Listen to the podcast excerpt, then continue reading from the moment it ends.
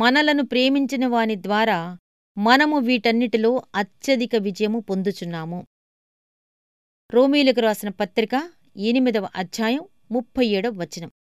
సాక్షాత్తు నీతో పోరాడే శత్రువులను నీకు ఎదురై నిలిచిన శక్తులను నీకు దేవుని సన్నిధి చేరటానికి సహాయపడే మెట్లుగా మలుచుకోవచ్చు. సువార్తలోని సౌకర్యం ఇదే. దేవుని బహుమానాల్లోని గొప్పతనం ఇదే.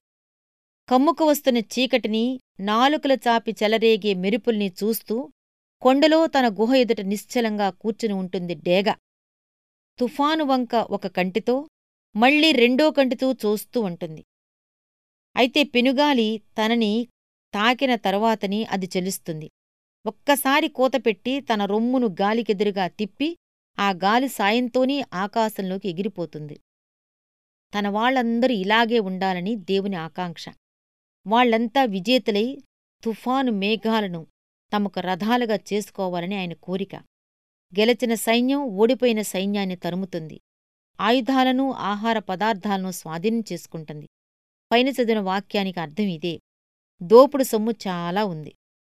నీవు దాన్ని స్వాధీనం చేసుకున్నావా? భయంకరమైన బాధల లోయలోకి నువ్వు వెళ్ళినప్పుడు దోపుడు సొమ్ము తెచ్చుకున్నావా?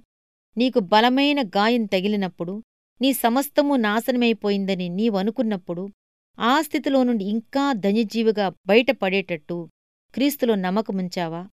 శత్రువుల ఆస్తుల్ని స్వాధీనం చేసుకుని మనం వాడుకోవాలంటే అత్యధిక విజయం పొందగలిగి ఉండాలి.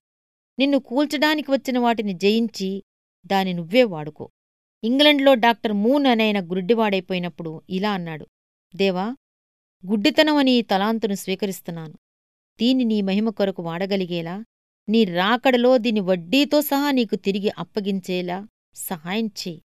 అప్పుడు దేవుడు గుడ్డివాళ్ళ కోసం మూన్ అక్షరమాల కనిపెట్టగలిగే తెలివిని ఆయనకిచ్చాడు. దీని ద్వారా ఎందరో చూపులేనివాళ్ళు దేవుని వాక్యాన్ని చదవగలిగారు. చాలామంది రక్షణ పొందారు. దేవుడు పౌలుకున్న ముల్లును తీసెయ్యలేదు అంతకంటే ఎక్కువ మేలే చేశాడు.